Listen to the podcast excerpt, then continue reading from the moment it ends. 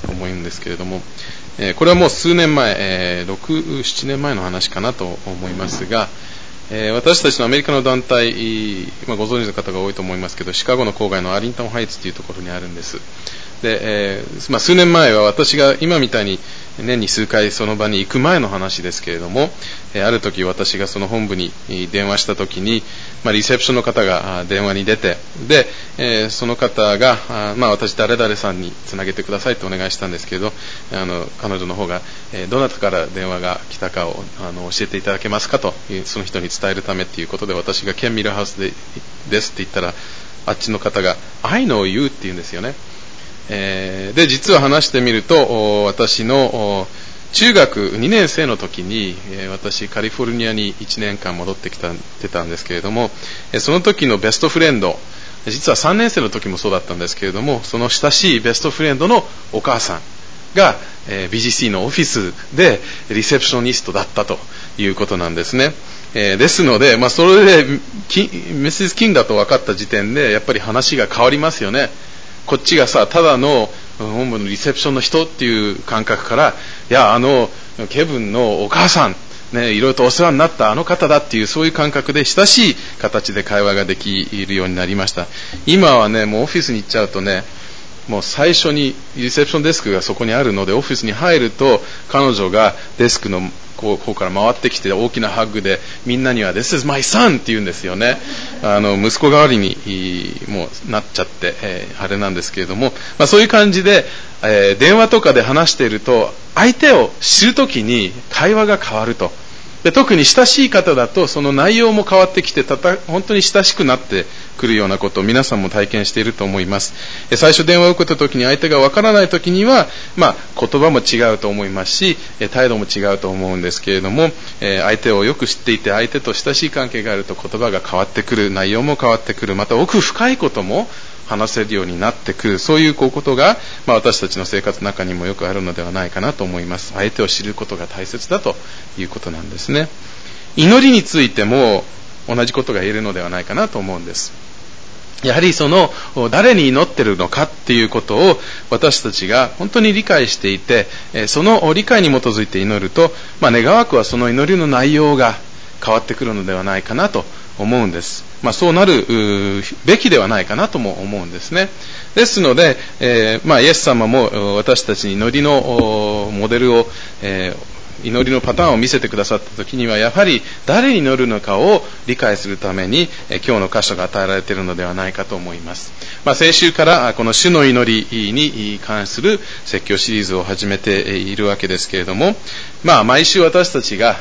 えー、繰り返している祈りですよね、えー、礼拝の中で今日も、えー、共に祈りました、え先週も言いました下手をすると唱えましたになっちゃうんですけれども今日は一応祈りました、えでも毎週毎週同じ言葉を使っていますけれども、えこの祈りを本当に私たちはその内容を理解しているかどうかやはりその内容を理解していれば、え、本当にもっとより深くそれを心から祈っていくのが、え、可能ではないかなと思うんです。ですので、え、まあ、え数週間、え数ヶ月になると思うんですけれども、えこの祈りを見ていきたいと思います。まあ、先週は、えそのイントロダクションの部分としてイエス様が、まあ、こういうふうには祈らないようにというそういう注意でしたよね。えそれを私たちはまず学びました、えその中でやはり人前でみんなに見られたいからとか目立ちたいからとかまたは見せかけのような祈りは違うということやまた、え言葉を繰り返すだけでその繰り返すことによってなんか神様の考えを変えることができるんだとかそういうような感覚で祈ることは違うというそういうイエス様のウォーニングを私たちは先週聞くことができました。先週も言いました。この三条説教っていうマタイのこの部分の中で、まあ、イエス様は、えー、神の国の一員として歩むのは何なのかっていうことを語ってるんですけれども、えー、5章は人間関係についてイエス様が教えた6章になるといわゆる宗教行事っていうか、まあえー、彼らが、え神様との関係の中からやることに関してやっぱりやる時の心構えを語っていて、え、まあ、最初に出てきたのが施しだったんですね。まあ、私たち細かくは取り上げませんでしたけれども、えそしてこの祈りが第2のトピックで、第3のトピックが、え断食ということで、まあ、その中でイエス様が祈る時にはこういうふうにしないようにっていうのが実は三条の説教でのメインポイントだったんですけれども、こういうふうに祈らないようにって言った後に、やっぱりじゃあどういうふうに祈るべきかっていうポジティブな祈りを私たちに教えたのがこの死の祈り。ある意味ではちょっと三条の説教から横にイエス様がそれたんですけれども、まあそこで私たちにこの祈りを、えー、こういうふうに祈りなさいという、そういうふうに教えた祈りがここに記録されているわけですね。え今日はですね、この三条の説教の最初の、あ、じゃなくて主の祈りの最初のフレーズ、え誰に祈っているのかということを、え共に考えていきたいと思います。え本当にこれから、え今日の箇所のように細かく、え1行ずつぐらいで、え私たちは共に見ていくと思いますけれども、えー共にこの9節の前半を見たいと思います。でその中で、まあ、9節の前半というと、ただ、この祈りの言葉だけではなくて、その前のイエス様の一つのフレーズがありますから、それをまず取り上げましょう。えー、9節の前半、最初の行は、だからこう祈りなさいと、イエス様が語りました。まあ、あの、私たちが特に主の祈りに関して習慣的に使っている部分がありますので気をつける必要があると思うんですけれどもイエス様がこの祈りを与えた時にこの言葉通りに祈りなさいと言ったのではありません。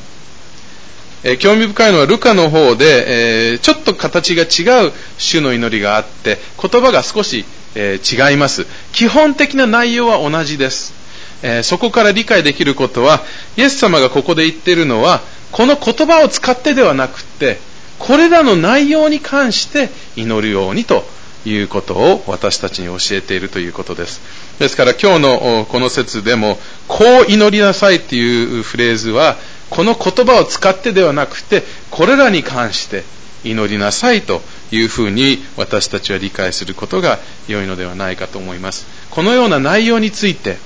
こういうことに関して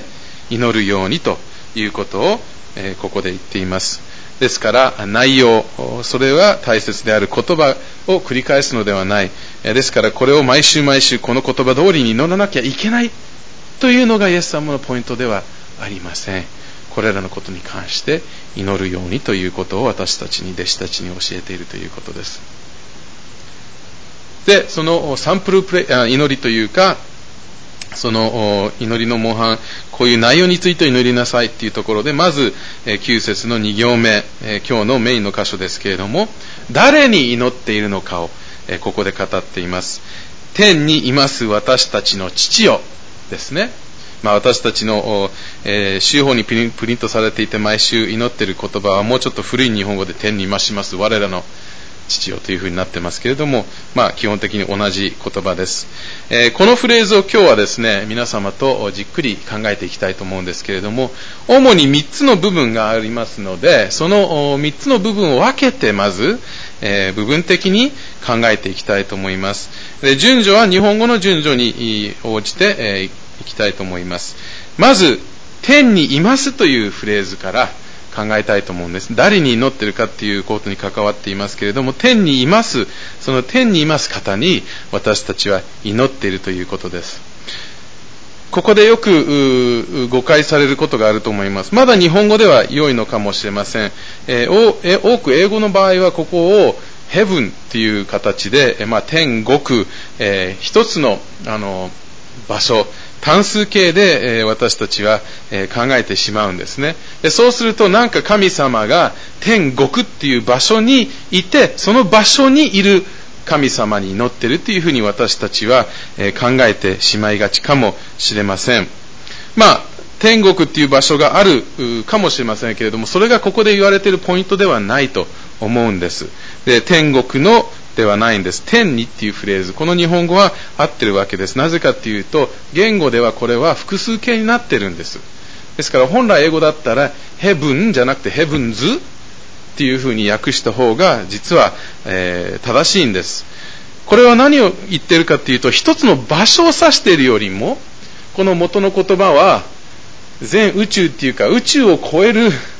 ところを指しているわけです。つまり神様の大きさというか、神様が想像の上にいらっしゃるというか、想像以上のお方であることを指している言葉である。この地上、人間のこういうリミットには、え、関係ない、限りがないお方であるということを強調する言葉になるわけなんですね。ですから、まずはこの言葉、天にいますっていうことは神様が一つの場所にいるのっていうわけではなくて、神様は全宇宙の上にいて、もうどこにでもいるし、その上にいるお方であり、限りがないお方であることを指すフレーズが実はこの中にあるということです。まあ、我々みたいな人間的なそういう肉体的なリミットとかそういうことは絶対ないお方である。どこにでもいるお方である。また、まあ、この宇宙という感覚から、実は神様は宇宙の主である、えー、まあ、創造主である、宇宙の上にいるお方である。ですから、もう創造されたものよりもはるかにえー、大きい、すごいお方であるということをここで語っています。まあ、他の聖書でもよく、えー、強調されてますけれども、神様は、え、宇宙の上に天の、えあの、それも天、これもヘブンズですけれども、をすべ収めている。つまりその上にいる方であるということを、このフレーズで理解することができるわけなんですね。ですから私たちが天にいる方に祈るときには、天にいる神様に祈るときには、我々の人間的なことをはるかに超える。いや、宇宙をはるかに超えて、その上にいて、それらを全部作ってくださった偉大なすごい、すべてを、すべを収めているお方に祈っているということです。すごい神様に祈ってるわけですね。なんかちっぽけな、どっかの一つの場所にいる神様じゃなくて、どこにもいるし、一緒にいるし、そして宇宙の上にいる、それらは全部作られた方に私たちは祈っているということなんですね。じゃあそれが祈るときにどういうようなことを私たちに示すのか。すべての上にいるお方であり、人間のような限界がないお方であれば、私たちに必要なものを、どんなものであっても必要なものは可能、与えることができるお方である。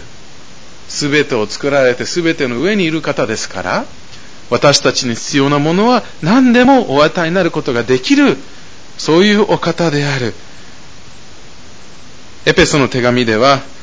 神様がすべての天のリソースっていうのが英語のフレーズです。天にあるものすべてを通して私たちを大きく祝福された神っていうフレーズがあるんですけど、まさしく神様の手元には何でも使えるものがある。限りがないということなんですね。ですから私たちが御心にかなった祈るときには、その祈りを叶えるために必要ものも必要なものを全部お持ちであるお方だということを私たちに教えるわけです。限度がない限りがない。私たちの必要を本当に満たすことができる、それほどの力、パワーがある。それは体の必要、また精神的な必要、また霊的な必要、どんな必要でも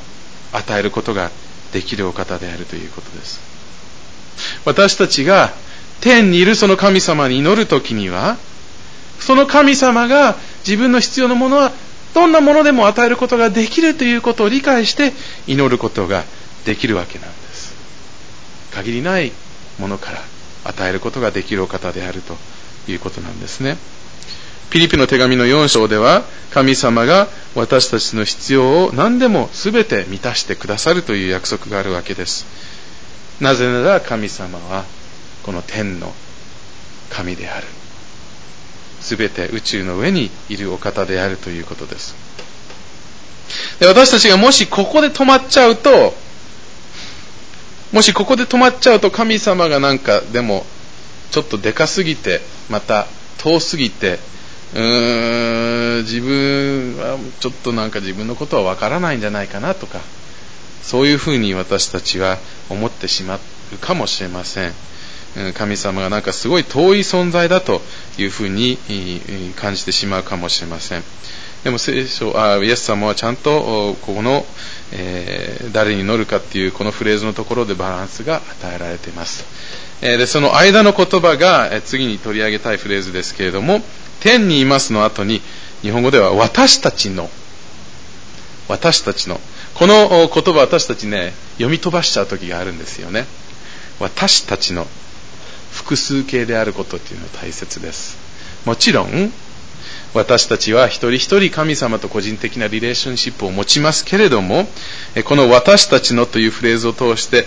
自分と神様ピリオドではないということのリマインダーでもあるということなんですね。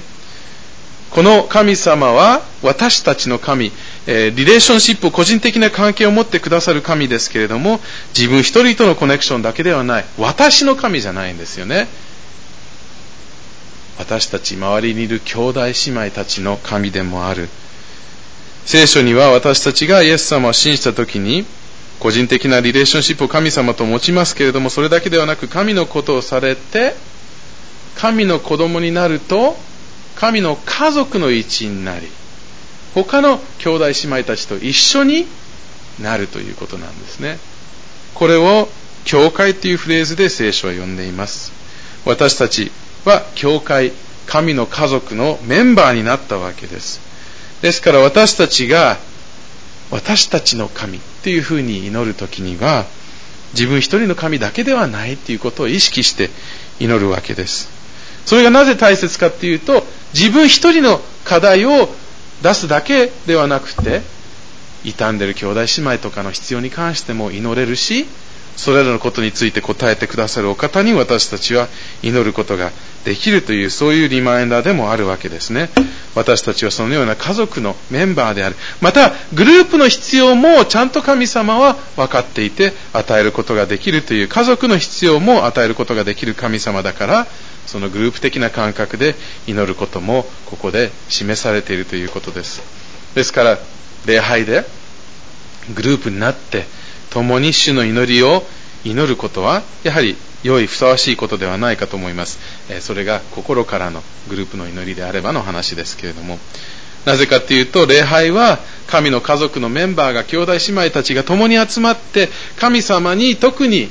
特に焦点を当てる。神様を礼拝する時である。ですから共に集まって神様を礼拝してその神様に共に心を一つで合わせて祈ることも大切でありその神様が私の神でもあると同時に兄弟姉妹の神でもあるし私たちそのグループの神であるということを覚えて祈ることはとても大切なことではないかと思います。えちなみにここで一つだけちょっと気をつける必要があるかなと思うんですけれども、まあ、聖書で明らかなのは、えー、神様はその関係を持つ方々の神様っていうか、そのリレーションシップを持ってるっていうことがとても大切です。人によってはこの主の祈りを、主の祈りと呼ぶよりは、弟子の祈りというふうに呼んだ呼んだ方がいいという方々もいます。なぜなら、イエス様個人の祈りじゃなくて、主が弟子たちにこういう内容について祈りなさいと教えた祈りだから、弟子たちが祈る祈りというふうに考える。まあ、あの、名前はどうでもいいと思うんですけれども、そのポイントは大切ではないかなと思います。これは弟子たちが共に祈る祈りである。弟子というのは、イエス様を通して神様と関係を持っているその家族のメンバーというふうに考えることができると思います。その家族の神様であるというコンセプトですよね。でそこで最後のフレーズとのつながりが出てきます。天にいる私たちの父よ。父よ。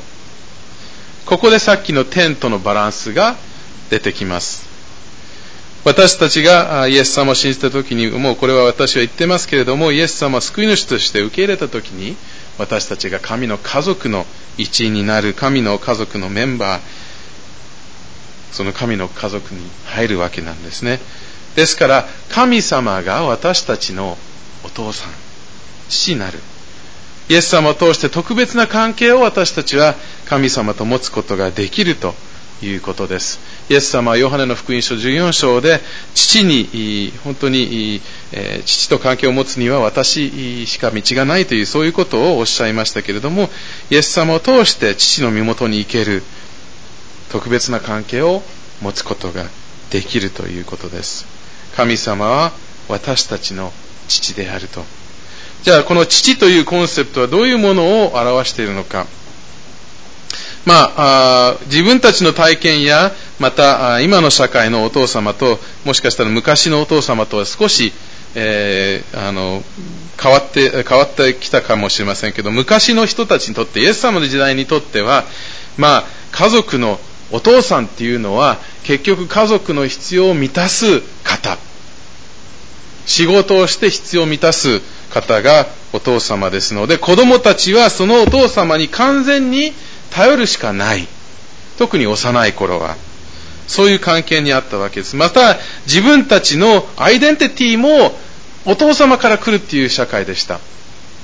あの、よくね、聖書読むとさ、カタカナが多いんですよね。で、この前、あの、政権でもね、誰々の子、誰々の子の誰々っていうフレーズがあって、この誰々は大切なんですかって聞かれて、まあ、この誰々が誰なのかっていうのは私たちはよくわからなくても、やっぱり自分が誰の子供であるかっていうのは当時の社会は大切だった。なぜかっていうと自分のアイデンティティは父親から来てるわけです。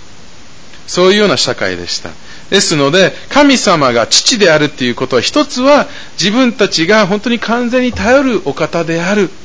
ということと、自分のアイデンティティがそこから来るということも含めるわけなんですね。父が全ての必要を満たす方ですし、またその父を通して自分のアイデンティティができるような社会の中で語られているわけです。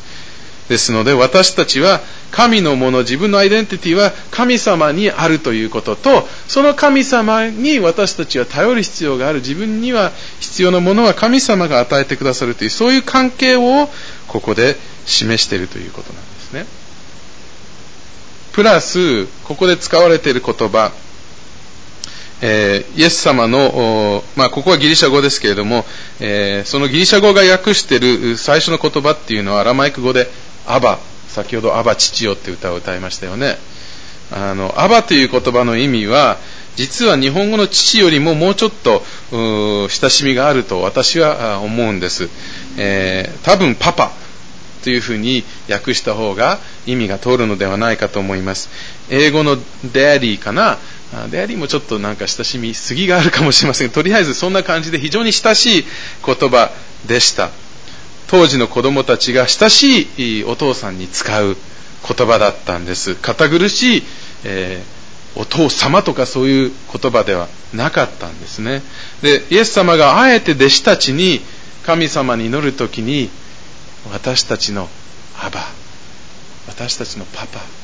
そういうふうに祈ることをおっしゃったわけです。え先ほど最初に歌ったワーシップソングで、英語を、えー、ご覧になったかどうかはわかりませんけど、ちょっと興味深い発想があったんです。Forever っていう曲なんですけど、英語の説では、To you my dad and king になってるんですよね。その曲の著者はこのようなコンセプトを英語にしたんですね。神様を Father と呼ぶと英語では堅苦しいから、あえて Dad っていうふうにそこで訳した。まあ、昔の曲だったらそれはなかったかもしれませんけれども、でも実は非常に聖書的なんです。このアバを表している言葉ではないかと思います。to my dad and king という感じでバランスが取れているフレーズではないかと思います。神様は私たちのパパなんです。dad、お父さんなんですね。その言葉をここで表し、この言葉はそれを表している。ですから、親しい関係が持てるお方であるということを私たちは理解することができます。この方は私たちのことを本当に、えー、よく知ってくださり、私たちのことを思ってくださり、私たちと親しい関係を持ってくださり、私たちの必要を与えてくださり、私たちを深く深く愛してくださるパパなんです。そして私たちはそのパパを愛すことができる。イエス様が最大の戒めを出した時にはそれは神様を全てを尽くして愛すようにお父様のようにパパのように愛すというそういう感覚で教えられているのではないかと思います。神様が私たちのパパであるアバであるお父さんということね。でイエス様は祈る時にこう祈りなさい、こういう内容について祈りなさいっていうところで、天にいます私たちのパパっていうふうに呼ぶようにというか、そういう言葉を使って祈ることを私たちに示しています。言葉がポイントじゃないんだけれど、その内容が大切なんです。ここに非常にバランスがあります。さっきの Dad and King。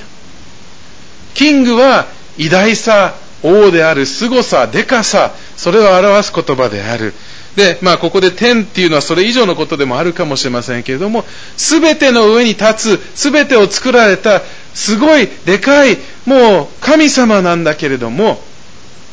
そのすごい神様に祈ると同時に、その神様が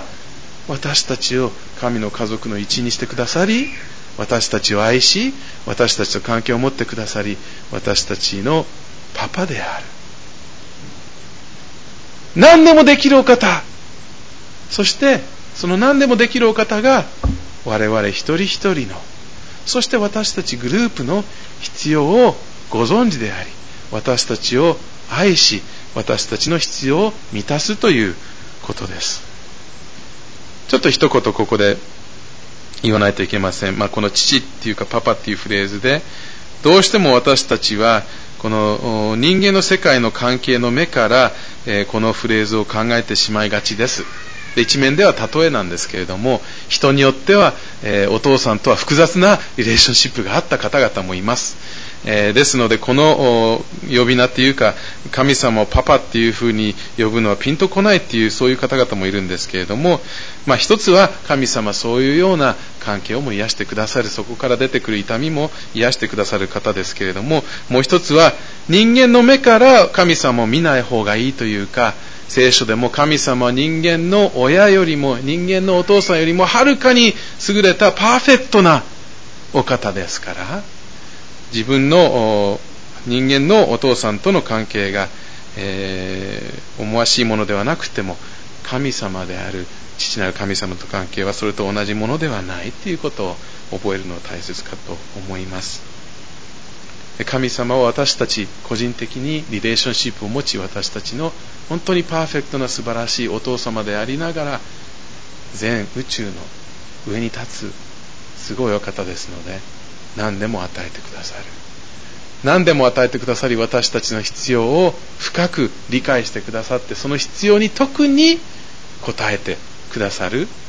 愛を持って応えてくださる。お方である。それも個人レベルで扱ってくださるけれどもそれだけじゃなくてグループとして兄弟姉妹の必要も分かってるしこのグループが必要なこともちゃんと分かってくださって家族のニーズを全部満たしてくださるお方である。その神様に。私たちは頼ることができるし私たちはその神様を恐れる必要がある。尊敬をする必要がある。またその、え神様を愛す必要があるしその神様が私たちを愛してくださるというそういう感覚があるわけです。まあこのコンセプト天にいますというコンセプトもまたパパというコンセプトも聖書から考えているいろんな部分があります。それらを全部細かく取り上げていくと何時間もの説教になっていくんですけれども、大雑把で言うとそのような形で本当に私たちをよくしてくださっていて私たちに最善のものを与えてくださるけれども限りがないからその答えるために必要なものは何でもお使いになれるそのような信頼できる方が私たちの神様であるその方に私たちが祈るということをイエス様がここで私たちに教えているわけです。まあ、この主の祈りと呼ばれているこの祈りを私たちが共に祈るとき、また場合によっては個人で祈るとき、またこの主の祈りだけではないと思うんです。どんな祈りをしても私たちはこのバランスを取れた形で神様のことを覚えるのは大切ではないかなと思います。私たちが祈るその対象の方は、電話の向こう側の方は、何でも与えることができる、すごい、すごい方。しかし、その凄さのゆえに自分のことはわからないというわけではなくて、非常に親しい形で自分の個人的な、また自分の家族のメンバーや家族自体の必要を奥深くまで分かっていて、その奥深いところまで理解している上に必要なものをそれに必要なものをちゃんと与えることができる方に祈っているということを意識して祈っていくと私たちの祈りももっともっと豊富になっていくのではないかと思います。たまに私たちはなんか神様に祈るとこの神様っていうコンセプトがとっても漠然になっちゃって何なのかがよくわからないという感じなんですけれどもこのようなイエス様が私たちに与えている言葉を通して神様がどういうお方であるかは少しそのピクチャーが、えー、描かれて分かってくるのではないかと思います。私たちが共に乗るお方は偉大なすごい宇宙の上に立つ天にいる素晴らしいお方である。けれどもその方が私たちのパパであり私たちを愛し私たちの必要を満たしてくださる頼りになる信頼できるお方である。共にこの素晴らしい父さんにお父さんに祈っていきたいと思います。では祈りをして終わらせたいと思います。天にいらっしゃる私たちのお父様。今日のイエス様の言葉祈りの最初の言葉をありがとうございます。イエス様が私たちにこのようにこういう内容について祈りなさいとおっしゃった時にまず誰に祈るのかをこのような形で私たちに示してくださったことをありがとうございます。神様あなたは本当に創造主すべてを作られたお方である。宇宙創造の上に立つお方でありあなたのできないことは何一つありません。あなたは何でも必要に対して与えることができる素晴らしいお方であることをまず覚えます。またあなたは私たちの個人個人の救い主神様でもありますけれどもそれ以上にえ神の家族のグループのそれぞれのメンバーのことをよく知っているえ私たちの神様であることもありがとうございます。私よあなたは私たち一人一人を愛してくださり私たちとイエス様を通して個人的なリレーションシップを持ってくださり本当に私たちのベストをいつも最善を与えようとしている素晴らしいパパであることをありがとうございます。それらのことを覚えて祈るようにとイエス様が私たちに教えてくださったことをありがとうございます。どうか神様私たちが本当にあなたに祈る時にこのような形でバランスを持って祈ることができるようにどうか私たちを助けてください。あなたの凄さあなたの偉大さそれを意識すると同時にあなたが親しく私たちと個人的なリレーションシップを持ってくださり私たちの必要を満たしてくださるお方であることも覚え本当にあなたに頼れることを覚えながら祈ることができるようにしてください。また私一人の神様ではなくて本当に私たち神の家族のメンバーのその家族のパパであることも覚えて祈ることができるようにしてください。兄弟姉妹たちのために祈る時にもあなたはちゃんとその兄弟姉妹たちの必要も分かっていることを覚えて祈ることができるようにしてください。神様願わくは主の祈りを毎週祈るときに本当に私たちもあなたの凄さそしてあなたと親しい関係があるということを意識して共に祈ることができ共にあなたとの関係を深めていくことができますように助けていてください。これらの祈り私たちの救い主主イエスキリスト皆によってお祈りします。アメン。